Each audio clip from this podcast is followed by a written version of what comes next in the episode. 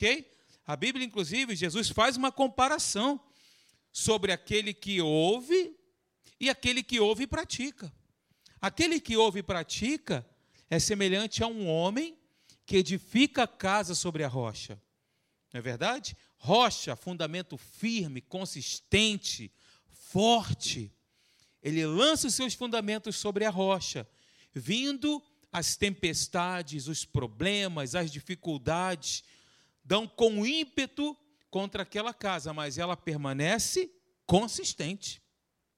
Ela permanece firme, porque os fundamentos foram estabelecidos numa base irremovível, em uma base forte. Amém? Vamos lançar os fundamentos hoje aqui? Lançar fundamentos significa ouvir e praticar. Lançar fundamento não é somente uma questão de acúmulo de informações na minha mente, dos textos bíblicos, da Escritura Sagrada, conhecer de Gênesis a Apocalipse, literalmente a Bíblia. Ora, isso é importante? Sim, é claro que é. Mais importante ainda é nós propormos no nosso espírito, no nosso coração, sair desse lugar decididos a praticar o que nós estamos ouvindo. Essa é uma decisão que compete a cada um de nós. A decisão de cumprir, de fazer acontecer, porque Deus, a palavra por si só, ela é poderosa. Apocalipse capítulo 19, versículo 13, diz que Jesus, né, estava vestido com um manto tinto de sangue e o seu nome era Verbo de Deus, ou seja, ele é a palavra. O próprio Cristo é a palavra de Deus. Então vamos deixar com que essa palavra crie raízes profundas, estejam arraigadas na nossa vida, de forma que nada e ninguém ou qualquer outra situação possa remover essa certeza daquilo que Deus tem para nós. Deus tem o melhor para nós. Deus quer o melhor para nós. Os planos de Deus são planos de sucesso. Os planos que Deus tem para nós são planos de vitória. Amém, queridos? Muito bem. O que nós iremos tratar essa noite? Nós falaremos sobre a importância de manter uma vida devocional, exercitando o nosso espírito. Há um tempo atrás eu falei um pouquinho sobre isso, pretendo hoje terminar e dar sequência sobre esse tema. E o título que eu coloquei para a nossa mensagem essa noite é esse daí, ó. O Espírito Santo dentro de nós, santuários de Deus. Nós somos santuário de Deus e nós precisamos compreender com mais profundidade, queridos, com mais clareza qual é o papel do nosso próprio espírito. Eu digo o espírito humano dentro da vida cristã. Nós precisamos compreender isso. Então eu quero estabelecer nesta mensagem alguns conceitos, alguns marcos que nós vamos estabelecer aqui essa noite sobre o espírito humano e a sua importância, OK? Muito bem. O homem, ele foi criado por Deus como um ser tripartido. Ele tem um espírito, uma alma e um corpo. A Bíblia nos mostra isso.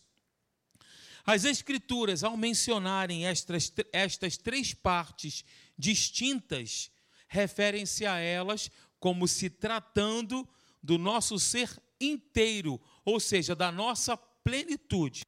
Veja o que diz o texto bíblico em 1 Tessalonicenses capítulo 5, versículo 23. Olha o que diz a palavra do Deus Todo-Poderoso, do nosso Pai. Que o próprio Deus de paz faça vocês Repita comigo, completamente. Completamente. Essa palavra aí faz toda a diferença. Agarra ela. Completamente puros e que o espírito, a alma e o corpo de vocês sejam conservados irrepreensíveis até o dia quando nosso Senhor Jesus Cristo voltar. Eu quero que você preste atenção nessa palavra, completamente. Para o escritor aqui, que no caso é o apóstolo Paulo, a santificação completa, com base nesse texto, a completa santificação é a conservação irrepreensível das três partes. Quais são elas? Espírito, alma e corpo. Tudo bem até aqui? Ótimo. Mas as Escrituras fazem uma clara distinção entre espírito e alma. De fato, ambos compõem aquilo que nós chamamos de homem interior. Abra sua Bíblia, por favor, comigo, em 2 Coríntios capítulo 4, versículo 16. Homem interior. Abra aí, por favor. Você que está em casa, faça isso também. Participe do culto, não seja um mero espectador, mas pega a palavra. Se o pastor pedir para ficar de pé, fique de pé. Se pedir para bater palma, bata palma. Se pedir para levantar a mão, levante a mão. Participe do culto ativamente, tá bom? Primeiro, aliás, 2 Coríntios capítulo 4, versículo 16, diz assim: Por isso, não desanimamos, pelo contrário, mesmo que o nosso homem exterior se corrompa, contudo, o nosso homem o quê? Interior se renova de dia em dia. Preste atenção aqui, ó, Hebreus capítulo 4, versículo 12. Está na tela para você acompanhar comigo aqui essa noite. A propósito, quero dizer para vocês, vocês são guerreiros de Deus, hein? Vocês são guerreiros de Deus. Eu vejo aqui tem gente que mora longe, aqui várias pessoas moram longe da igreja, alguns quilômetros, estão aqui essa noite. Deus honra isso. Deus ama isso. Ele ama a decisão de servi-lo. Eu vou sair da minha casa para adorar a Deus, para encontrar com os meus irmãos, para glorificar o nome do Senhor. Eu louvo a Deus pela sua vida. Você é um guerreiro, uma guerreira de Deus. Diga isso para o teu irmão ao teu lado aí, ó. Parabéns. Você é um guerreiro de Deus, continua firme. É só um adendo aqui que me veio no coração agora. Amém, queridos? Então vamos lá, vamos, vem comigo aqui, Hebreus capítulo 4, versículo 12. O texto está em tela. Vamos lá.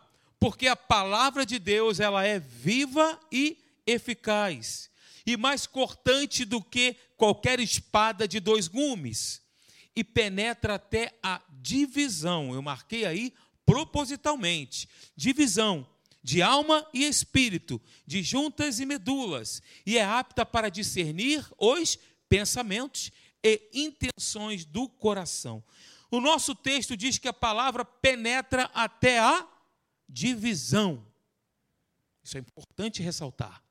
Até a divisão de alma e espírito. Logo, nós entendemos de forma clara, límpida, uma criança até consegue compreender isso que eu estou dizendo, que há divisão entre um e outro, que há uma divisão entre a alma e o espírito não são a mesma coisa. Guarde isto.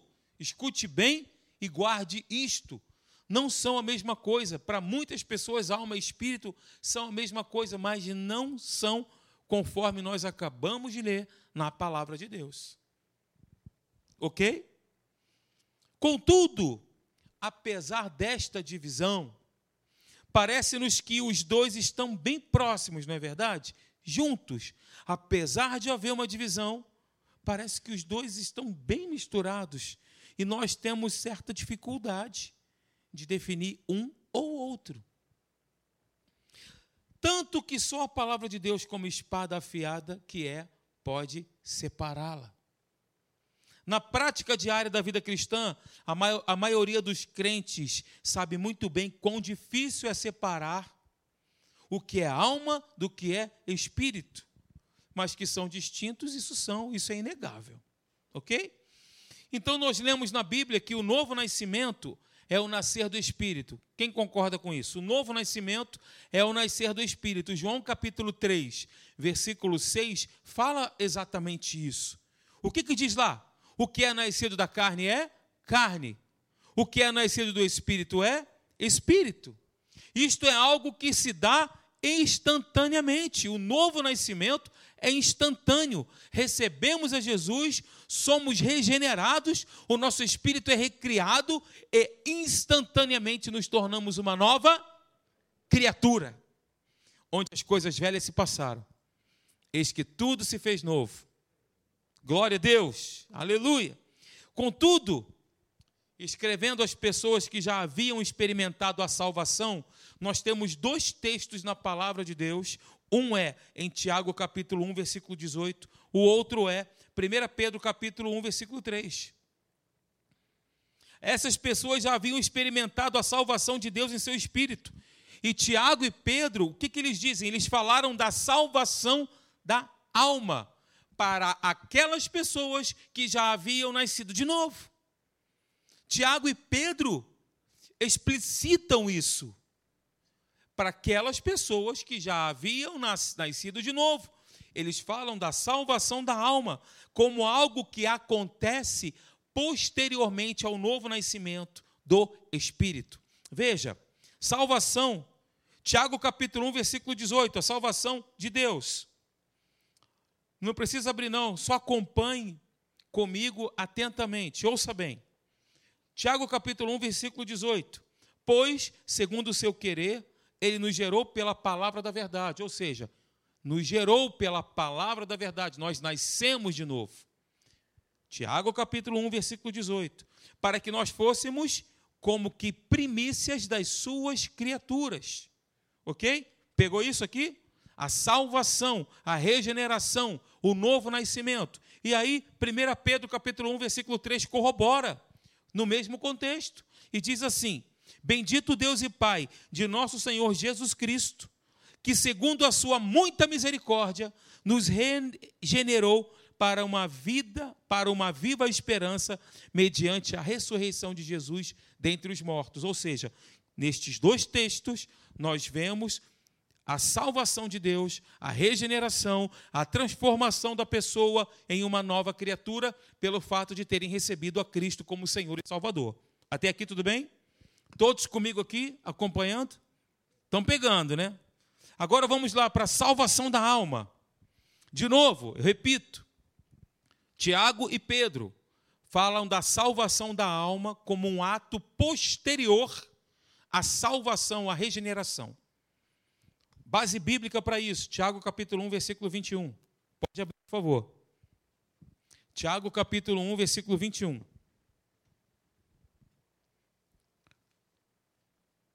Quem está animado aí, diga glória a Deus. Como nós lemos aqui no texto anterior, a palavra de Deus ela, ela é viva. Essas letras aqui, que estão nas páginas brancas da nossa Bíblia, Existe vida nessas palavras, queridos. Vida que transforma, vida que liberta. Ela é viva, ela é eficaz, ela é poderosa, ela é atual. Ela muda uma história, ela dá uma nova perspectiva para a pessoa, um novo amanhecer, uma esperança nova nasce. Ah, meus irmãos, a gente tem que amar essas escrituras aqui mais do que tudo nessa vida. Porque quando nós amamos a palavra, nós estamos declarando nosso amor a Jesus, porque Jesus é a palavra é o Verbo de Deus. Apocalipse 19, 13. Salvação da alma, abriram aí? Tiago capítulo 1, versículo 21. Portanto, despojando-vos de toda a impureza e acúmulo de maldade, acolhei com mansidão a palavra em vós implantada, a qual é poderosa para salvar a vossa alma.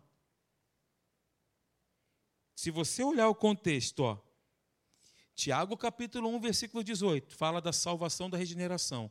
Depois, em Tiago capítulo 1, versículo 21, fala da salvação da alma. Fala de um procedimento, fala de uma escolha, de uma decisão. Acolher com mansidão a palavra implantada em nós. Acolher, despojando a impureza, acúmulo de maldade. Eu ressalto aqui que Tiago estava escrevendo para a igreja. E essa palavra em nós implantada, ela é poderosa para salvar a nossa alma. Então nós entendemos que existe uma distinção de espírito e alma. De novo, 1 Pedro capítulo 1, versículo 9. Abra, por favor. Você que ama as escrituras, está fazendo isso na sua casa comigo? Está abrindo aí, participando ativamente desse encontro? Ótimo, que bom. Eu ouvi o teu amém daqui. 1 Pedro capítulo 1, versículo 9. Quem achou, diga achei, pastor. Quem não achou, diga não achei, pastor. Aleluia.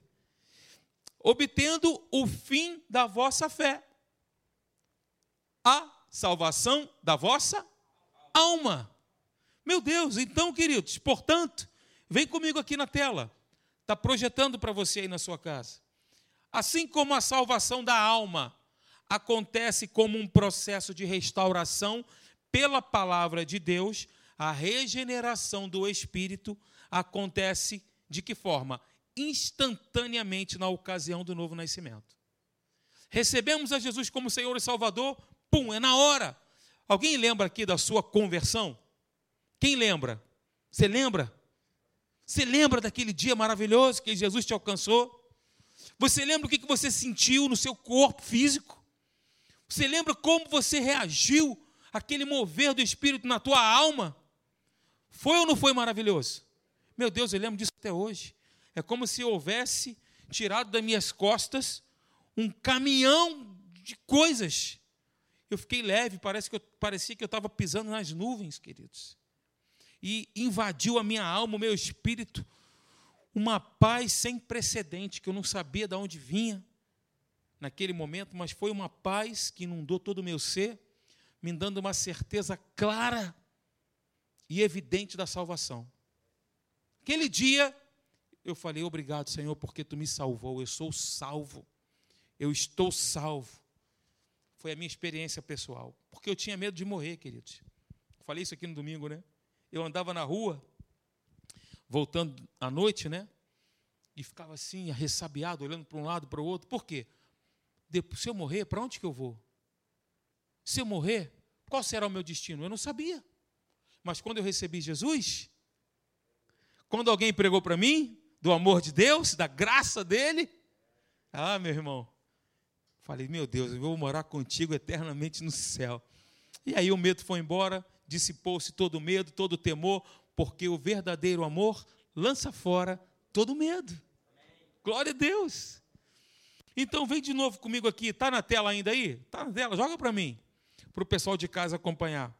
Assim como a salvação da alma acontece como um processo, veja, é um processo. Pastor Marcelo pregou aqui três meses sobre o processo de santificação. É um processo, queridos.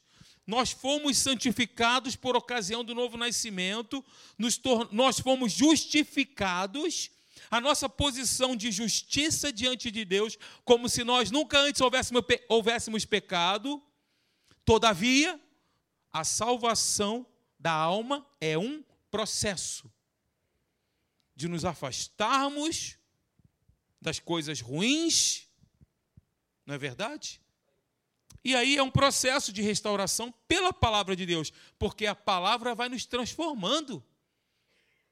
Aquele que ora, a oração é o desenvolvimento espiritual, porque aquele que ora é transformado. E nós vemos essa orientação para orarmos na palavra. Então, como um processo de restauração, restauração pela palavra, a regeneração do espírito acontece de forma instantânea. Então, se o espírito e a alma fossem uma coisa só, como nós estávamos falando aqui no início, certamente não haveria esta distinção na forma como a redenção de Cristo alcança a cada pessoa.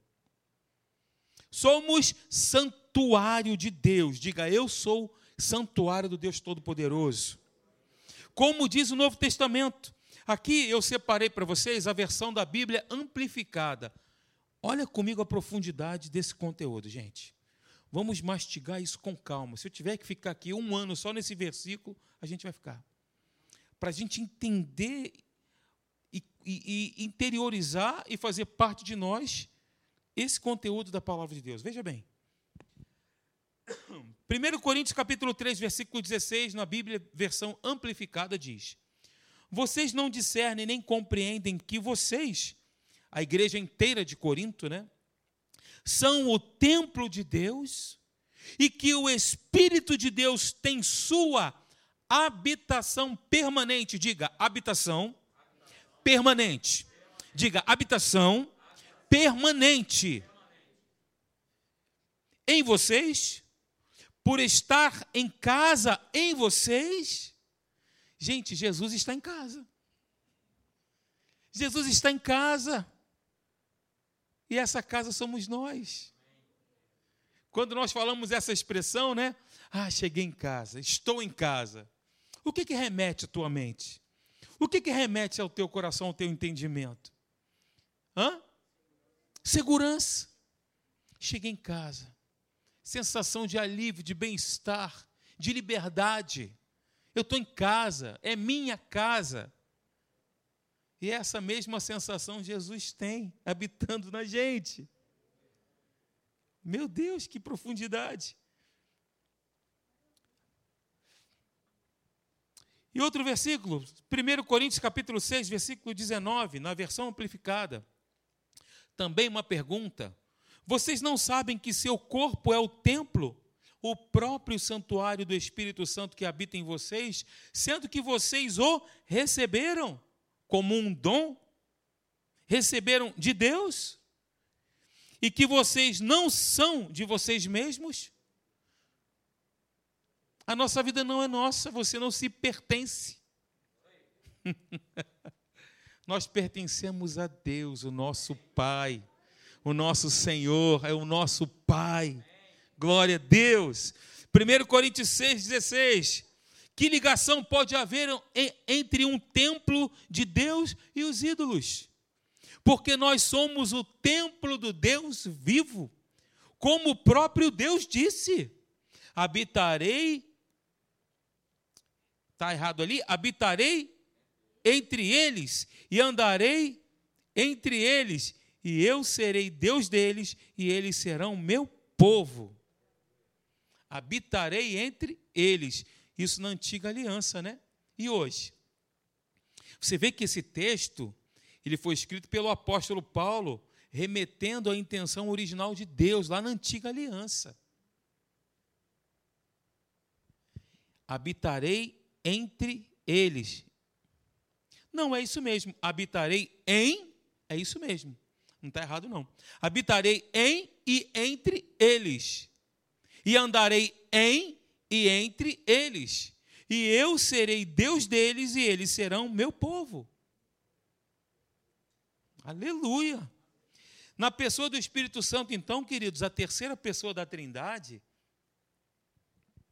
o próprio Deus habita no crente através da experiência do novo nascimento. Então, olha, mais aí uma, mais uma tela para você de presente de Natal. Deus já não habita no Santo dos Santos de fabricação terrestre. O nosso corpo se tornou o seu templo. Sabe o que isso significa? O Espírito Santo habitando em nós? Romanos capítulo 8, versículo 11 diz isso o Espírito Santo residindo no nosso corpo, ele vivifica o nosso corpo. Ele vivifica. É o que, é o que está escrito. Então, queridos, no passado, Deus ordenou que lhe construíssem um santuário, deu detalhes para a construção do santuário. Madeira de acácia, pele disso, pele daquilo, pedras preciosas. Deus foi detalhista, né? com aquelas pessoas que construíram. Deus deu detalhes, deu essa orientação para Moisés para que ele pudesse, através das pessoas ali, construir. Mais tarde, o que aconteceu? Salomão também construiu um templo maravilhoso, magnífico, né? E aquele templo, a Bíblia diz que quando Israel foi levado cativo para a Babilônia, aquele templo tão magnífico, tão bonito, tão lindo, ele foi queimado, quebrado, né? Foi destruído. E aí, somente depois do regresso, quando Israel volta da Babilônia, através de Esdras e Neemias, é que foi reconstruído aquele templo. Todavia, queridos, nas três vezes que aquele templo foi reconstruído, reconstruído seguiu-se então uma direção clara, inicial, que Deus havia dado a Moisés, de sempre haver três ambientes. Quais eram eles? O átrio, ou pátio exterior, o santo lugar e o santo dos santos. A orientação A mesma para os três templos que foram construídos. Então, o santuário também era tripartido. Olha só a imagem do santuário. Eu já projetei isso aqui uma vez. A mesma imagem. E aqui nós temos o tabernáculo. Na imagem, deixa eu ver, a sua direita e a minha esquerda mostra ali o átrio e mostra o tabernáculo. Numa visão mais apurada do tabernáculo, nós vemos que o tabernáculo, tabernáculo ele era subdividido em duas partes. Ali, ó, do Santo dos Santos e o Santo Lugar. No Santo dos Santos tinha o candelabro, a mesa dos pães, está vendo ali, ó? O altar do incenso, a mesa do é, a bacia de bronze ficava do lado de fora, né? Mas nós temos ali todas as, essas figuras, esses componentes que apontavam para Cristo.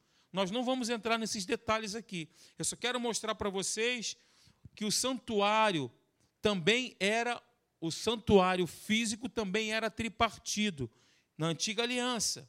No Novo Testamento nós vemos essa ênfase quanto ao santuário de Deus. E já não tem mais nada a ver com os templos construídos.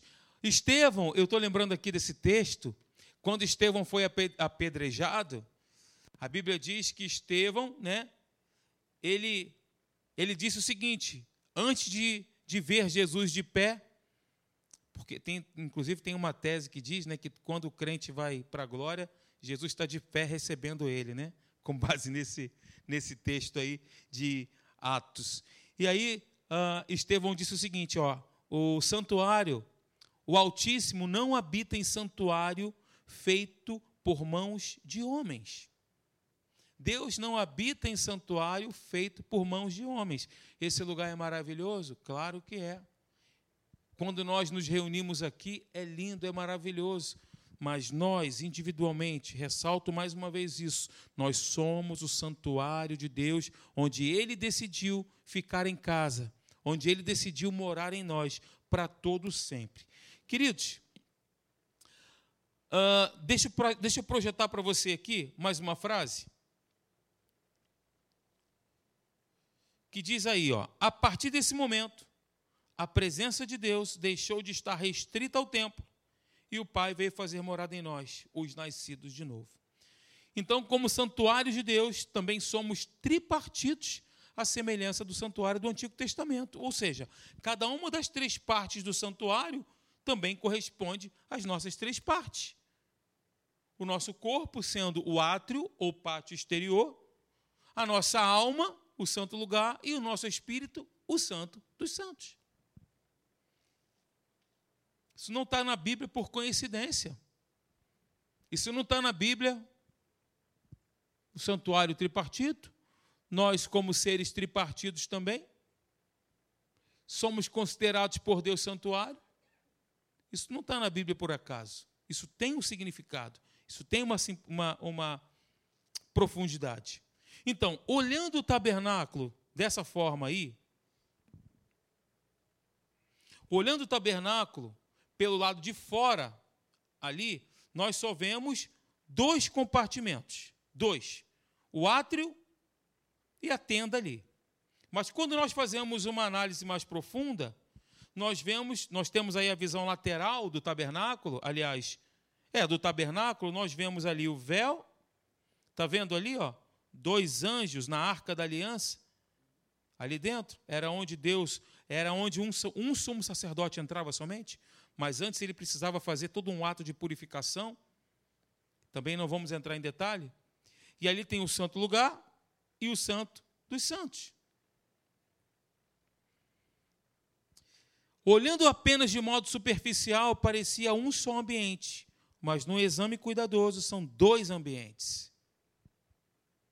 E aí, queridos, de forma semelhante, quando nós observamos o santuário de Deus hoje, que somos nós, nós reconhecemos apenas duas partes, o homem exterior e o homem interior. Mas quando nós fazemos uma análise aprofundada, como fizemos anteriormente aqui, essa divisão do espírito e da alma.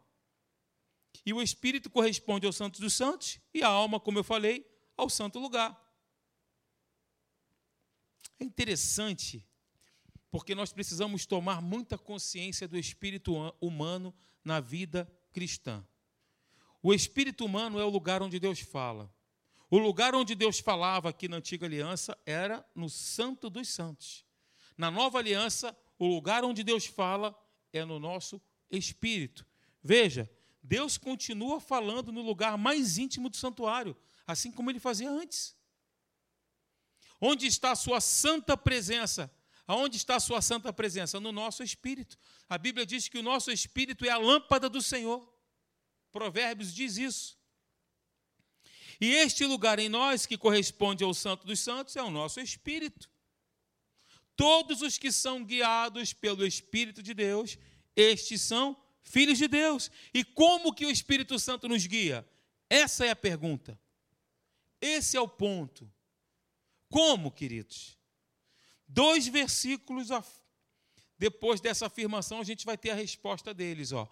O mesmo Espírito testifica com o nosso Espírito que nós somos filhos de Deus. Então, a direção do Espírito vem através de um testificar, de um testemunho, de um testemunho interior no nosso próprio Espírito. Este é o lugar onde Deus fala. Como eu disse, Provérbios, capítulo 20, versículo 27, o Espírito do homem é a lâmpada do Senhor, a qual esquadrinha todo o mais íntimo do coração. Ou seja, queridos, o Pai Celeste, o nosso Pai Celeste, tem uma lâmpada em nós. É o nosso espírito. O nosso espírito.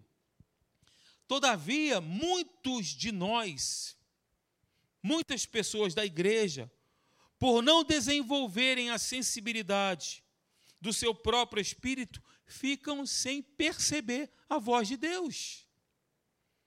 Como eu desenvolvo meu espírito? Desenvolver essa sensibilidade, como? Muitas vezes Deus quer falar conosco.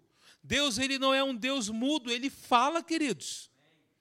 Ele usa os seus pastores, os seus servos, os seus ungidos, as suas ungidas para falar mas Deus ele quer falar diretamente conosco através do nosso espírito e nos dá a direção para nós, para a nossa vida.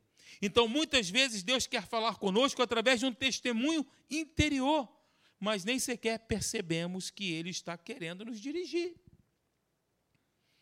É claro que o Senhor fala de muitas maneiras, né? Como eu disse, visões, sonhos, Deus não tem uma maneira quadrada, encaixotada para falar com a gente. Com Daniel, Deus escreveu na parede. Fazia com os discípulos, com os homens que foram usados por ele, cada um de uma maneira, com Gideão, o algodão. Deus fala com Davi no íntimo. Davi disse: Ao meu coração me ocorre, buscai a minha presença. Ó, oh, na antiga aliança, hein? Olha a sensibilidade de Davi. Ao meu coração me ocorre, buscai a minha presença. Aí ele responde: Buscarei, pois, Senhor, a tua presença. Porque ele identificou no seu interior que Deus estava chamando para comunhão. Deus está fazendo isso com a gente hoje. Amém, gente? Até com Jesus era assim. Jesus, quando se fez homem, ele se esvaziou da sua glória. Concordam? Também, além da sua glória, como, de, como diversos atributos da divindade. Ele era onipotente, onisciente, todo-poderoso, ele se esvaziou disso. O mestre não estava em vários lugares ao mesmo tempo, porque ele era limitado quanto ao seu corpo, muito embora fosse Deus. Mas ele lançou mão desses atributos exclusivos dele, de Deus, que é a onipotência, a onisciência e a onipresença. Esses são atributos exclusivos de Deus. E Jesus lançou mão deles. Cristo, ele se limitou a crescer em sabedoria e conhecimento. A Bíblia diz que ele crescia na graça e no conhecimento. Ele viveu nessa terra como um homem cheio do Espírito Santo, e por isso, queridos, nós podemos imitá-lo.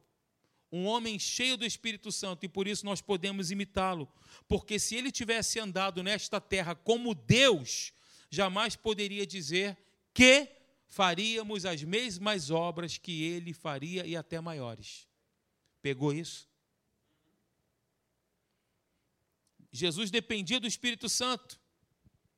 E onde o Espírito falava com ele? No mesmo lugar que fala conosco hoje. No Espírito, veja bem, olha que relato lindo, Marcos 2,8. Diz assim, ó, mas Jesus logo percebeu aonde? Em seu espírito. No nosso espírito é o lugar onde Deus fala. Ele percebeu em seu espírito que eles assim arrazoavam dentro de si e perguntou-lhes: Por que arrazoais desse modo em vossos corações?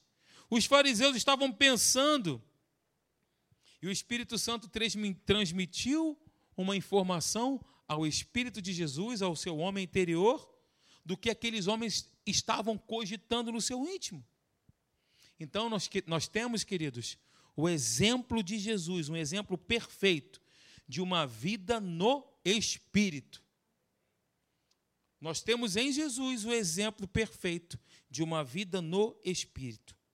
Se com Ele Deus falava assim, conosco não será diferente. Algo distinto desta forma de Deus falar pode, claro, nos ocorrer ocasionalmente, como eu falei aqui. Um sonho, uma visão, Deus usa alguém, usa o pastor, isso pode acontecer mas o dia a dia será marcado pelo testemunho interior, pela percepção interior no teu espírito da direção de Deus para a sua vida e para a minha vida. Na maioria das vezes é assim. Então não espere algo extraordinário, um anjo descer. Senhor, fala comigo, me mostra o anjo. Porque Jacó segurou o anjo, segurou o anjo e não deixou fugir. Você vê, Jacó segurou o anjo, você quer segurar o anjo também? Só que tem um texto na Bíblia falando sobre anjo, né? não tem muito a ver com o contexto, que diz que as pessoas que, que desenvolvem a hospitalidade receberam anjos sem saber. Ó. E lá em Apocalipse, falando das sete igrejas, né?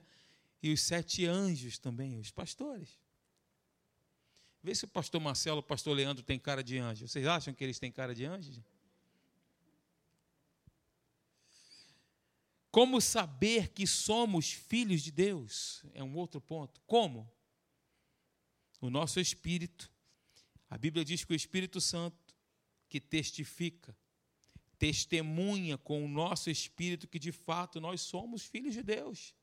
E como acontece essa testificação?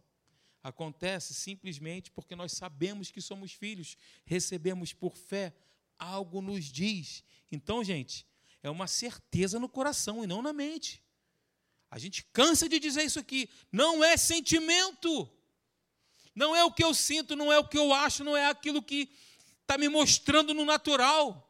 É por fé. É no coração e não na mente, não na lógica. Não se trata de ser convencido pela razão, mas de ter uma convicção interior. Eu sou o santuário de Deus, eu sou filho de Deus e ponto final. É isso.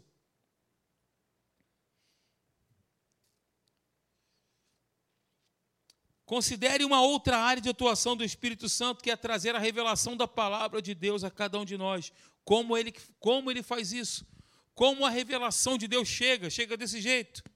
1 Coríntios 2,14, ora, o homem natural não aceita as coisas do Espírito de Deus, porque para ele são loucura. Hã? E não pode entendê-las porque elas se discernem espiritualmente. Isso é interessante, né? O homem, o homem natural para as coisas espirituais lhe são loucura, doideira. Como pode o mesmo Deus, não tem uma música que diz? Quem me dera, né? Ao menos uma vez, saber que um questionamento sobre a Trindade, um mesmo Deus é três, uma coisa assim. Eu acho que era música do, uma música do secular. Um questionamento: como é que pode? Para o homem natural, isso é loucura. Para o homem natural, milagre é loucura. Para o homem natural, uma restaura, a restauração de uma vida completamente destruída pelo pecado é loucura. É loucura. O homem natural não consegue discernir, ele não tem essa capacidade de discernir. Então, queridos, queria que vocês ficassem de pé, por favor. Nós vamos encerrar por aqui. Eu ainda tenho bastante coisa para falar sobre isso, bastante coisas, né, para falar sobre isso. Nós falaremos em uma ocasião oportuna, tá? Daremos sequência a isso, que seria o ponto principal aqui sobre exercitando o espírito humano. Como assim exercitar o espírito? Quando nós falamos em línguas, quando nós oramos, nós estamos treinando o nosso espírito. Nós nos tornamos mais perceptíveis. A Bíblia diz que aquele que ora em línguas ora de fato. A mente fica infrutífera, mas ele está orando a perfeita vontade de Deus. Então é um exercício devocional. O apóstolo Paulo disse o seguinte: Eu falo em línguas mais do que todos vocês. Ora, se ele falou isso, significa que para ele era muito importante. E Paulo foi um dos maiores escritores do Novo Testamento. E Paulo, a Bíblia diz que Jesus aparecia para ele. Jesus aparecia para o apóstolo Paulo. Quanto às orientações da ceia, ele disse: Eu recebi do Senhor. E aí eu também lhe entreguei isso. Quando nós vemos Atos capítulo 27, o anjo aparece para Paulo no barco. Só que no versículo anterior fala que o próprio Senhor Jesus, o próprio Senhor aparecia para ele. Então Paulo desenvolvia essa percepção, esse exercício, exercício espiritual, de desenvolver essa sensibilidade. O seu devocional na sua casa precisa ser 100%, se assim eu posso dizer, envolvido nesse dom devocional. Teve uma irmã que a gente estava conversando ali, falando um pouquinho sobre isso. Eu estava explicando exatamente isso para ela. Que o falar em línguas é como se Deus estivesse te dando uma capacidade um revestimento de uma capacidade, mas pastor, eu já recebi Jesus, o Espírito Santo está em mim. É isso mesmo.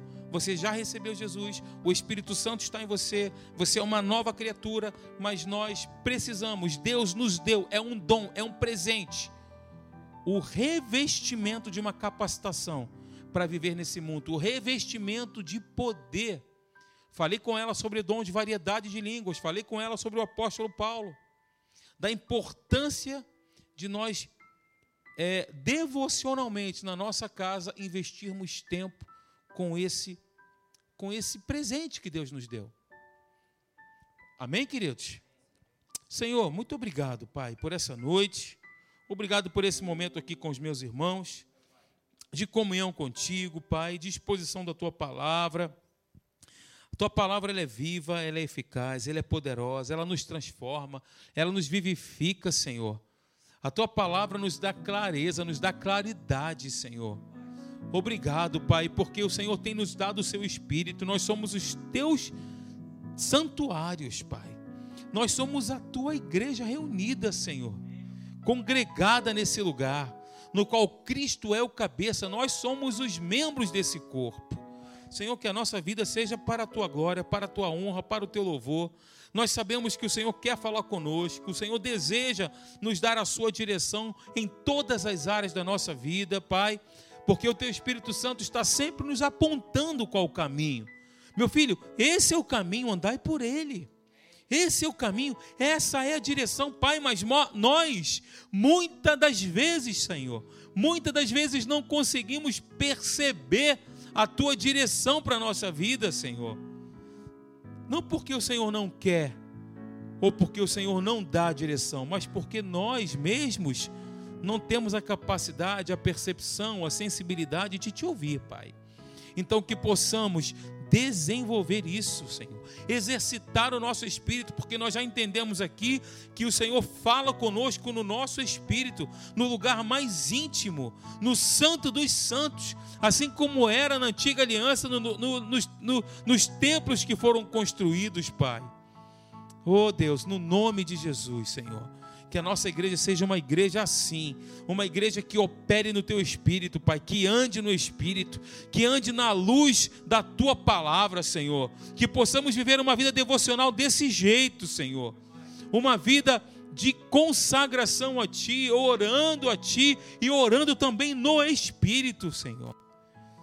Porque quando nós oramos no Espírito, nós mesmos não sabemos orar como convém mas o teu Espírito intercede por nós, é o próprio Deus, é o próprio Espírito Santo intercedendo por nós, orando a própria e perfeita vontade de Deus.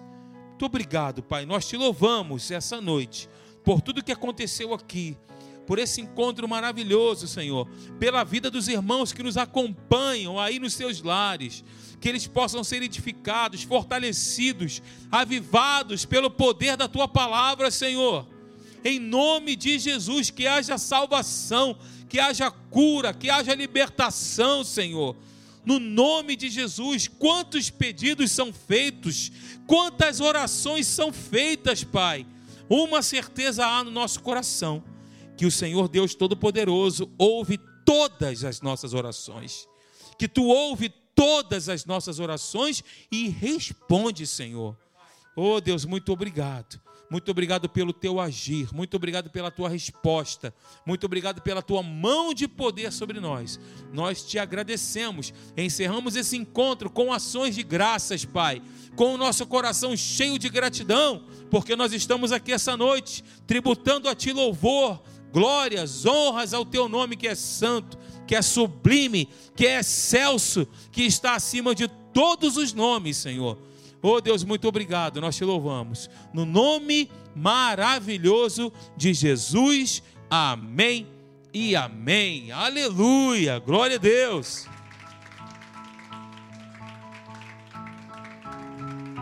Ei, você